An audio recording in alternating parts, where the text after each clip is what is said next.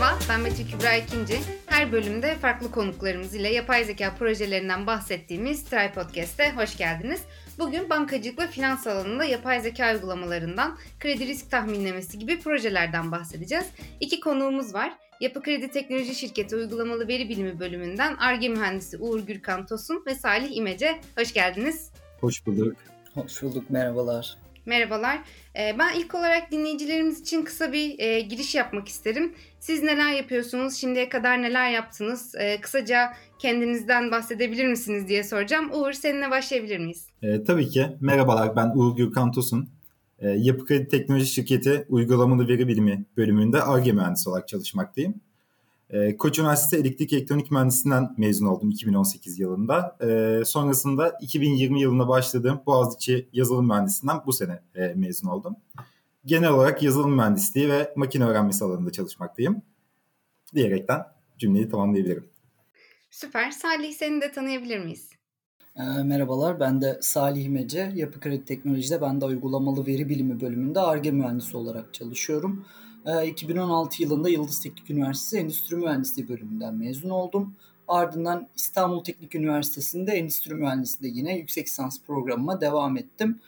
2020 ee, yılından itibaren de İstanbul Teknik Üniversitesi yine Endüstri Mühendisliği bölümünde doktor öğrencisi olarak devam ediyorum. Ben de makine öğrenmesi ve istatistik alanında genel olarak çalışmalarıma devam ediyorum diyebilirim. Süper. E, genel olarak endüstri olmuş ama yapay zeka tarafına sanırım e, biraz daha yönlendir yönlen, yönlenilmiş. O e, süreç nasıl oldu? Ondan da çok kısa bahsedebilir misin?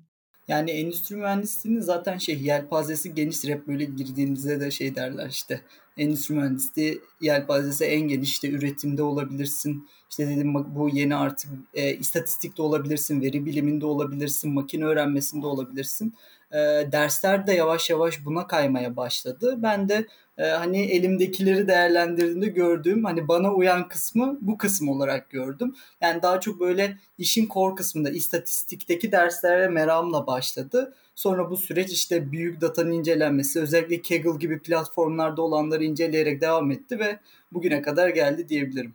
İstatistik anahtar kelime sanırım. Evet. Ee, bundan belki biraz daha yine ilerleyen zamanda bahsederiz. Ee, ben şimdi ilk olarak biraz daha sizin çalıştığınız roket projesinden bahsetmek istiyorum. Ee, Yapı Kredi'nin öne, Yapı Kredi teknolojinin daha doğrusu öne çıkan projelerinden bir tanesi roket projesi ve e, kredi riski erken tahminlemesi yapıyorsunuz bu projede. İlk olarak biraz problem tarafından bahsedelim. Yani bu nasıl bir problem ve e, bu problemi çözmek için yapay zeka teknolojileri neden önemli? Biraz bundan bahsedebilir misin? Ee, şimdi kredi risk tahminleme modellerini genellikle bankaların işte müşterilerine verdiği bireysel veya ticari kredilerin geri ödemeleri inceleniyor. Hangi müşterilerin daha riskli olabileceğini işte diğer müşterilere kıyasla ödemelerinde zorluk yaşayabileceğini önceden tahminlemeye çalışan sistemler kurulmaya çalışılıyor. Ya da müşteri henüz daha kredi vermeden işte yüksek riskli müşteri leri tespit edip ona göre kredilerinde düzenleme yapan sistemler kurulmak isteniyor bankalarda. Ee, burada bu riskli müşterilerin öncesinde tespiti ya da işte müşteriler ödemelerine devam ederken bir bozulma yaşayacağı konusunda hani erken uyarı elde etmek istenmesi şu açıdan önemli. Bankalar bu riskli miktarlar için bir miktar fon sermaye ayırmak zorunda. Ee, çünkü kredi vererek bu riskleri bankalar satın alıyorlar. Ee, buraya ayrılan sermaye arttıkça da işte yeni projeler olsun e, bunlara yatırımlar etkilenmeye başlıyor. Fırsat maliyetlerini kaçırmaya başlıyorlar ve işte karlılığı azaltı yönde, azaltıcı yönde baskı oluşturmaya başlıyor bu takipteki krediler, kredi, riskli krediler. E, bu bağlamda biz de bankada e, Risk Optimization of Credits and Early Tracking yani kısaltması roket olan projemiz üzerinde çalışmış oluyoruz. E, ben şurada kısaca ne yapıyoruz rokette onu söyleyeyim bankamızda e, ticari ürünler kullanan müşterilerin borç vadeleri gelmeden herhangi bir gecikme yaşayıp yaşamayacağını 3, 6 veya 9 aylık tahmin periyotlarında makine öğrenmesi modellemelerini kullanarak e, tahminlemeye çalışıyoruz. Yani biz de bir nevi burada erken uyarı sistemi kurmaya çalışıyoruz, kuruyoruz e, diyebiliriz. Bizim bu yaptığımız projeler ve diğer projelere baktığımızda bu yapay zeka makine öğrenmesi çözümleriyle insan gözüyle incelenmesi oldukça uzun uzun zaman alan birçok veri kaynağı var. Biz bu veri kaynaklarını makine öğrenmesinde algoritmasal bir sistemle çok daha kısa sürede incelenmesini yapıyoruz ve bunu yüksek başarı sonuçlarıyla yapabiliyoruz. Yani baktığımızda hem zaman kazandırıcı oluyor hem insanın insan gözünün göremeyeceği bir detayın gözden kaçması gibi bir durum söz konusu olmuyor.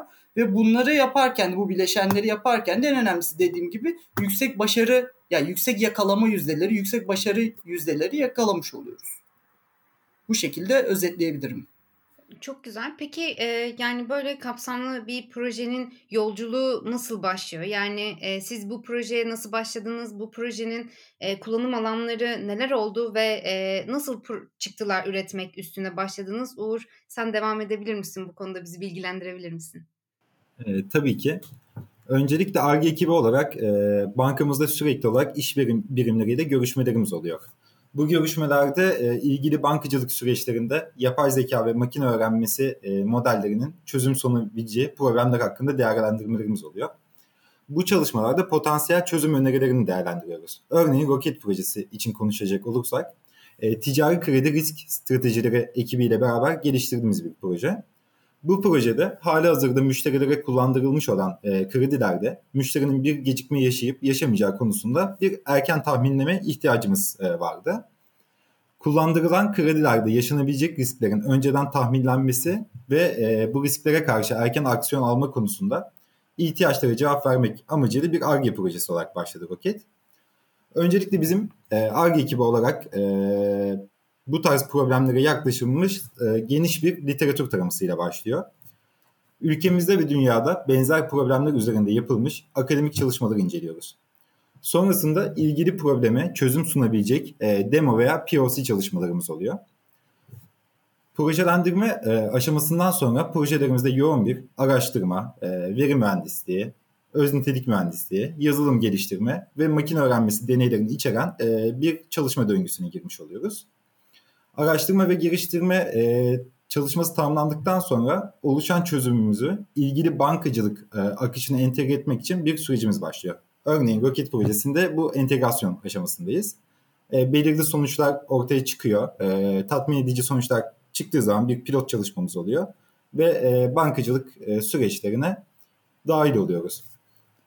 Rocket projesi bizim süreçlerimize nasıl bir katkı sağlıyor sorusunu özetlemem gerekirse biz bir projede e, müşterilerin ödemelerinde gecikmeye düşüp düşmeyeceklerine e, öngören bir erken uyarı sistemi oluşturuyoruz. Bu tahminleme periyodunu konfigüre edebiliyoruz. 3 aylık, 6 aylık, 9 aylık, 12 aylık gibi e, konfigüratif e, bir parametre bizim için. E, bu tahminlemede 3 hedef kategorimiz bulunuyor. E, ilk kategori 0-15 gün arasında gecikme yaşayıp e, yaşamayacağı. E, ikinci kategori 15 gün 90 gün arasında ve e, son kategori olarak da 90 gün ve üstü e, gecikmeye düşeceği müşterilerin.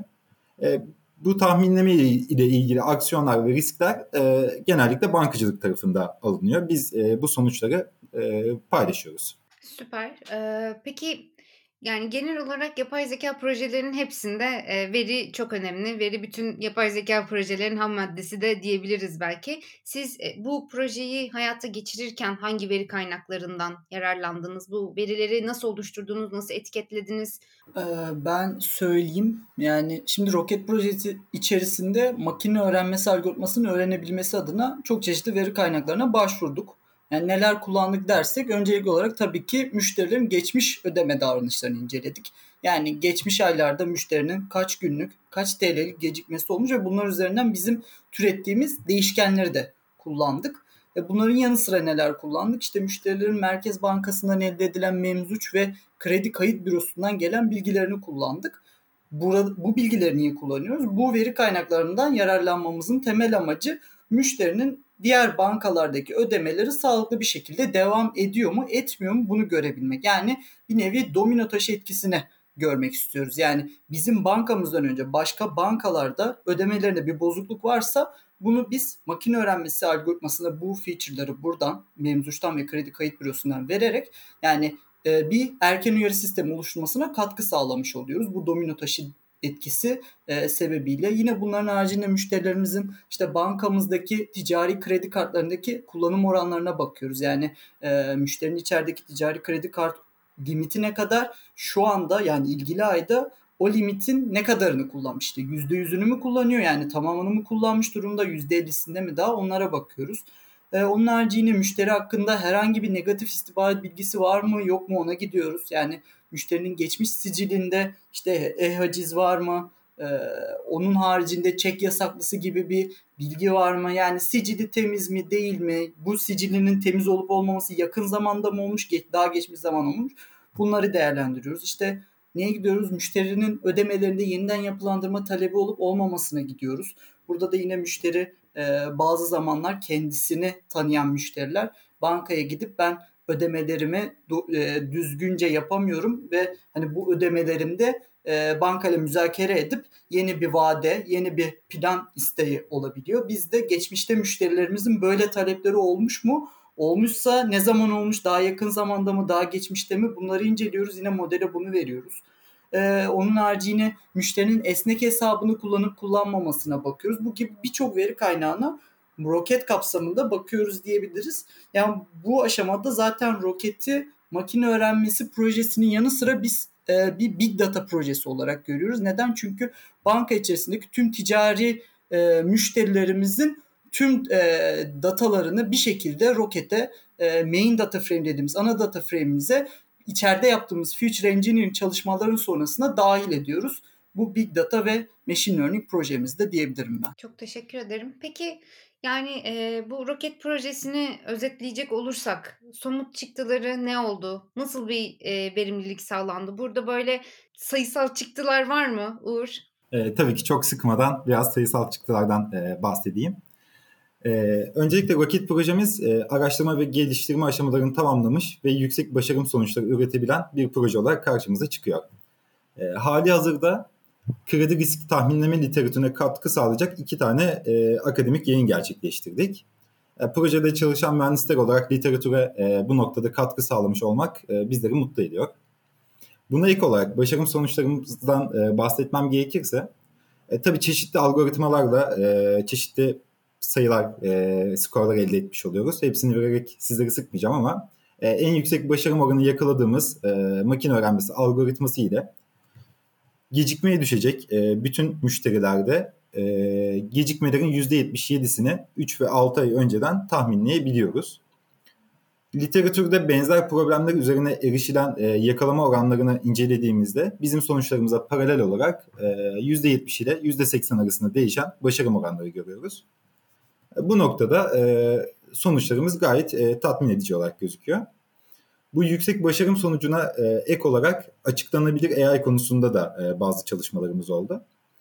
Modelimizin e, yaptığı tahminler explainable AI dediğimiz e, açıklanabilirlik konusunda da destek vermektedir. Yaptığımız her bir tahmin için e, bu tahminlemeye sebep olan öz nitelikler, finansal değerler, demografik bilgiler olabilir. Salih'in bahsettiği e, verilerden e, herhangi birisi olabilir. E, bu öz niteliklerin model kararını etkileri e, insan gözüyle okunabilir bir şekilde e, çıktı olarak paylaşıyoruz. Yani bu e, bahsettiğiniz açıklanabilir AI tarafı çok önemli. Hem de e, yapılan projelerin de kredibilitesini de arttırıyor. Gerçekten buradaki e, çıktılar ayrıca önemli olduğunu düşünüyorum ben de. Teşekkür ederim ondan da bahsettiğiniz için. Ben şimdi e, biraz da genel olarak bankacılık ve finans sektöründe yapay zeka nasıl kullanılıyor ve bu işin geleceği nedir? Biraz bununla ilgili birkaç soru sormak istiyorum. Özellikle e, bankacılık ve finans sektörü verinin hem en bol olduğu sektörlerden hem de diğer sektörlere kıyasla daha önde diyebileceğimiz bir konumda. Genelde de zaten bu konuda bizim de yaptığımız etkinliklerde öncelikle bankacılık ve finans sektörünün de örnek alındığı gibi e, bağlantılar kurulabiliyor. Böyle bir ortamda yani e, bankacılık ve finans sektöründe çalışan e, yapay zeka uzmanları olarak e, siz makine öğrenmesi e, konusunda çalışan kişiler olarak da aynı zamanda aslında verinin bir proje çıktısı haline gelmesi sürecindeki yolculuğu nasıl oluyor? Yani e, az önce bir sürü veri kaynağından bahsettik roket projesinde kullanılan. Bu veriler e, nasıl bir çıktı haline geliyor? Bundan biraz bahsedebilir misiniz? Ee, şimdi temel bankacılık veri tabanları günlük işleyişte operasyonel veri tabanları genellikle iletişim içinde hani bu sektörden olanların bildiği gibi bu raporlamalar, görselleştirme amaçlarıyla bu operasyonel veri, ham veri, veri ambarlarını ETL'lerle taşınıyor. Biz veri bilim ekibi olarak bu operasyonel veri tabanlarının genelde gerçek zamanlı replikalarını kullanmayı tercih ediyoruz. E, ya da özellikle bankada farklı faaliyet alanlarının ihtiyacı dolayısıyla sorgulanmış ücretli sorgular var. Mesela Merkez Bankası risk merkezinden ya da kredi kayıt bürosu gibi yerlerden alınmış ve kayıtlı olan veri ambarları var. Biz bunları da kullanıyoruz. Ee, ihtiyaç duydukça bu veri ambarına, e, veri ambarı da olsa devamlı bu kaynağa gitmek yerine biz kendi storage çözümlerimizi bu veriyi alıp saklamak daha çok işimize geliyor. E, çünkü daha verimli oluyor, daha hızlı oluyor. E, hani sürekli veri ambarına gitmektense. Burada da bizim NoSQL çözümleri dediğimiz çözümler daha çok devreye giriyor. Örneğin burada bizim kullandığımızda MongoDB e, öne çıkıyor. Özellikle finansal veriyi tutmak için kullandığımız ve verim aldığımız bir yol oluyor genelde. Bu NoSQL tabanlı e, database'ler. İşte kaynaklardan da bu e, veriyi çekmek için de biz stream ve batch prosesleri yine ARGE mühendisleri olarak bizler yazıyoruz. Hani MongoDB'ye zaten veriyi aldıktan sonra da belli bir pipeline doğrultusunda tüm bu verinin işte içerisinde e, eksik verilerin doldurulması olsun, outlier'ların elenmesi olsun, tüm bu e, data preprocessing ve feature engineering adımları onun ardından devam eden adımlar oluyor. Makine öğrenmesine gelmeden önce yani model treni olmadan önce diyebilirim. Peki e, Uğur genel olarak yani bahsettiğimiz projeler dışında bankacılık ve finans alanında nasıl yapay zeka projeleri, nasıl makine öğrenmesi projeleri geliştiriliyor? Ee, öncelikle bankacılık ve finans alanı e, hem veri çeşitliliği hem de teknolojik e, uyumluluk açısından makine öğrenmesinin yaygın olarak e, kullanıldığı sektörlerden biri. Sizin de belirttiğiniz gibi e, bankacılık biraz daha öncü sektör, sektörlerden biri olarak karşımıza çıkıyor bu alanda. E, gerek akademik alanda gerek e, uygulama alanında pek çok örnekten e, bahsetmek mümkün makine öğrenmesinin yani yaygın olarak kullanıldığı örneklerden bahsetmem gerekirse hepimizin e, fazlasıyla aşina olduğu e, chatbot ve çağrı merkezi uygulamalarından başlayabiliriz. Diğer sektörlere benzer bir şekilde müşteri iletişimi ve yardım kanallarında e, makine makine öğrenmesi uygulamalarını e, oldukça sık bir şekilde görüyoruz bankacılık ve finans sektöründe de. E, diğer bir kullanım alanı olarak e, benim önemli gördüğüm siber güvenlik e, alanı var. Burada e, risk barındıran e, haberleşme uygulamaları, network seviyesindeki e, güvenlik uygulamaları ve e, network e, anomali tespit uygulamaları gibi çok geniş bir yelpazede e, siber güvenlik e, çözümleri e, yapay zeka modellerinden faydalanıyor. Bir diğer yaygın kullanım alanına gelirsek fraud projelerine e, yani fraud olarak adlandırdığımız sahtecilik ve suistimal tespiti projelerinden bahsedebilirim. Bu noktada bizim de geliştirmiş olduğumuz ve e, geliştirmekte olduğumuz çeşitli uygulamalar bulunuyor. Öncelikle SIDA adını verdiğimiz bir uygulamamız var. Bu uygulama e, yani bu proje kapsamında kredi kartı işlemlerinde sahtecilik tespitini e, amaçlıyoruz. Aktif olarak e, banka süreçlerinde çalışmakta olan SIDA ürününde modele gelen e, kart işlemleri real time olarak işleniyor ve e, her bir işlem için sahtecilik e, skorlaması yapılıyor. Eğer e, riskli göründüyse e, işlemin durdurulması, kart sahibinden onay alınması gibi çeşitli aksiyonlar alınabiliyor. E, bir diğer projemiz e, yine ilginç bir projemiz. E, banka içerisinde personeller tarafından gerçekleştirilebilecek e, olası suistimal işlemlerini tespit etmeyi amaçlı, amaçlıyor. Derin e, isimli projemiz.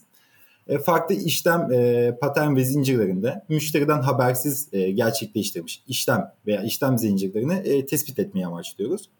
Bu da e, banka personeli tarafından gerçekleştirilebilecek e, olası sahtecilik ve suistimal vakalarının tespiti ve engellenmesi açısından e, bir önem taşıyor. E, buna ilk olarak bizim e, bir çalışmamız olmasa da e, finansal yatırım tavsiyesi ve e, yatırım araçlarının fiyatlandırması açısından çeşitli tahminleme uygulamaları e, bulunuyor. Bunlar bence ilgi çekici e, uygulamalardan e, örnekler. E, son olarak da biz yapay zeka demişken e, görüntü işleme projelerinden bahsetmemek olmaz. Finansal doküman analizi, e, doküman kategorilendirme, çeşitli verilerin görüntü işleme metotları ile e, dokümandan çıkarılması gibi çok çeşitli kullanım alanları e, mevcut. Bizim ekibimizde e, imza tanıma ürünü olarak kullandığımız bir e, Asos projemiz var ve aktif olarak e, kullanıyor. Herhangi bir doküman üzerinden e, imza tanınmasına e, yarıyor. Bir diğer e, önemli projemiz ise finansal dokümanları e, analiz ederek gerekli alanları, bilgileri oradan e, çıkaran e, Foça projemiz. Bu da ürünleştirilmiş ve aktif olarak kullanılıyor. Genelde, eee, böyle güvenlik projeleri çok daha ön plana çıksa da son kullanıcıya ulaşan bu chatbot gibi, işte, eee, müşteri hizmetleri, çağrı merkezi gibi alanlardaki projeler biraz daha böyle, eee, ön plana çıkan konular oluyor. Sizin de en fazla, eee, belki, eee, dikkat ettiğiniz projelerden bir tanesi odur. Orada siz istediğiniz noktaya ulaştığınızı düşünüyor musunuz? Yani müşteriyle yapay zekâyı, eee, chatbot tarafında baş başa bırakabilme özgüvenine sahip misiniz artık orada? Ben onu sormak istiyorum. Ya açıkçası e, yapay zeka modelleri böyle her zaman böyle oldu biz geliştirdik e, bitti diyeceğimiz e, projeler olmuyor. E, sürekli verinin güncellenmesi, bir bakım veya e, güncelleme e, gerektiren e, projeler olarak karşımıza çıkıyor. E, chatbot uygulamamız oldukça e, yani ben de bir kullanıcı olarak e, o ekipte değilim ama kullanıcı tarafından yorumlayabilirim. E, gayet e, verimli bir şekilde karşımıza çıkıyor. Ama biraz burada insanların e, yapay zeka ile beraber yaşama veya süreçleri yönetme konusundaki e, istekliliği veya buna alışması e, bir parametre. Bir de bildiğiniz üzere e, bu tarz teknolojiler genellikle e, İngilizce alanında hızlı ilerleyip e, diğer dillerde biraz daha sonradan yani kendi öz çalışmalarımızla ilerliyor.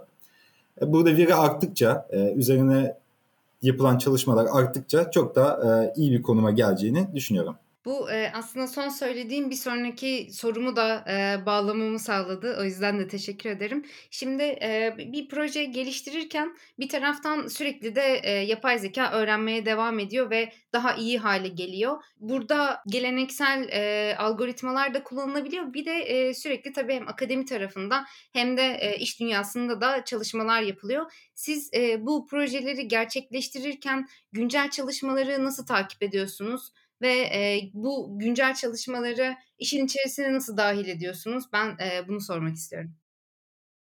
Şimdi hem ARGE birimiyiz hem de herkes ya çalışan tüm ARGE mühendisleri bir lisansüstü akademik kariyere sahip.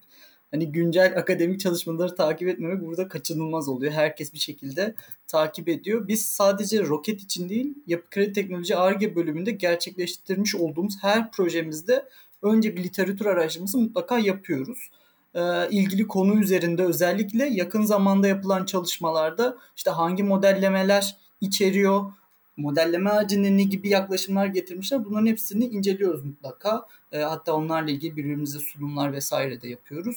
E, bunu sadece dediğim gibi makine öğrenmesi, modellemesi kısmı içinde düşünmemek lazım. Hani data preprocessing dediğimiz veri hazırlanması olsun veya işte verinin eğitim test kümesi olarak bölünmesinde kullanılmış bir teknik olsun veya işte feature engineering dediğimiz veri öz nitelik mühendisliğine yapılmış olan bir çalışma, yeni bir teknik olsun. İşte bunları da kendi projemiz içerisinde mutlaka hep yedirmeye, katmaya çalışıyoruz. İşte son örneği zaten Rocket'ten de mesela örnek verirsem hani Rocket projemizde makine öğrenmesi adımıyla beraber biz son dönemde bu modellerin açıklanabilirliği hani explainable AI dediğimiz kısmın üzerinde de durulduğunu gördük e, biz de dedik hani projemizde modellerin bu kara kutusunu açalım. Yani bir nevi e, bahsettim hani bu kara kutuyu açalım. Çıkan sonuçların yani müşteri bazlı çıktığımız sonuçların e, arkasındaki sebepleri ne sebepler yatıyor bunları da e, kullanacak olan iş birimimize açıklanabilir hale getirelim dedik. Yani bu da mesela bizim bir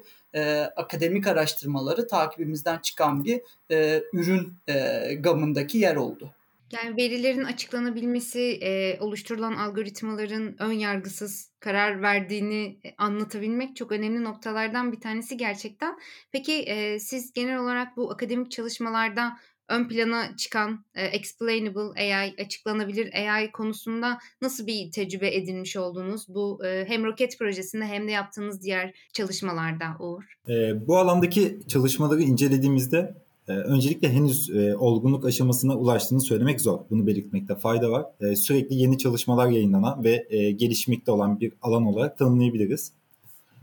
E, yapay zeka ve makine öğrenmesi modellerinin e, zaman içinde daha kompleks modellere dönüşmesi, bir modelin karar verme sürecini bizim için daha kapalı hale getiriyor. Model karmaşıklığı arttıkça yani black box olarak nitelendirdiğimiz modellere doğru evrildikçe modelin başarısı e, genel olarak artma eğiliminde e, olurken modelin açıklanabilirliği azalmaktadır. Bir yapay zeka modelinde ortaya çıkan kararın e, hangi öz niteliklerin ne ölçüde kullanarak verdiği e, açıklanabilir AI konusunun e, cevaplamaya çalıştığı soruların başında geliyor.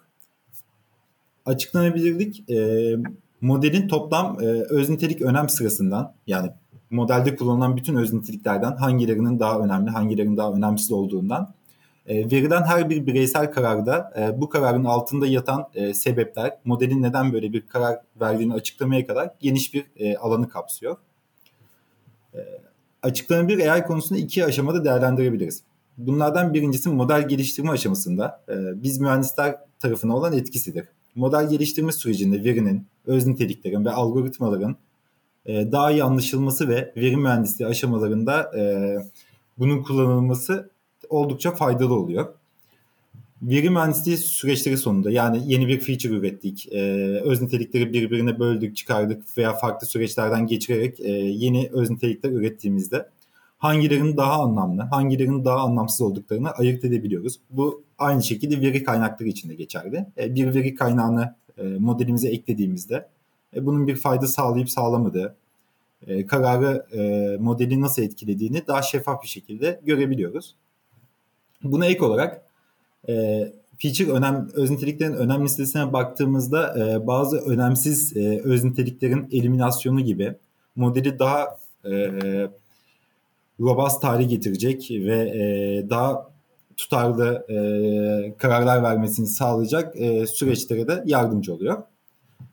E, bir diğer yandan bir yapay zeka modelinin sonuçlarını kullanan paydaşları düşündüğümüzde bu paydaşlar müşteriler olabilir, e, iş birimleri olabilir veya denetleme konumundaki kurumlar olabilir. Bu paydaşların sonuca güveni ve modelin e, özümsenmesi açısından model açıklanabilir de önemli bir yer tutmaktadır.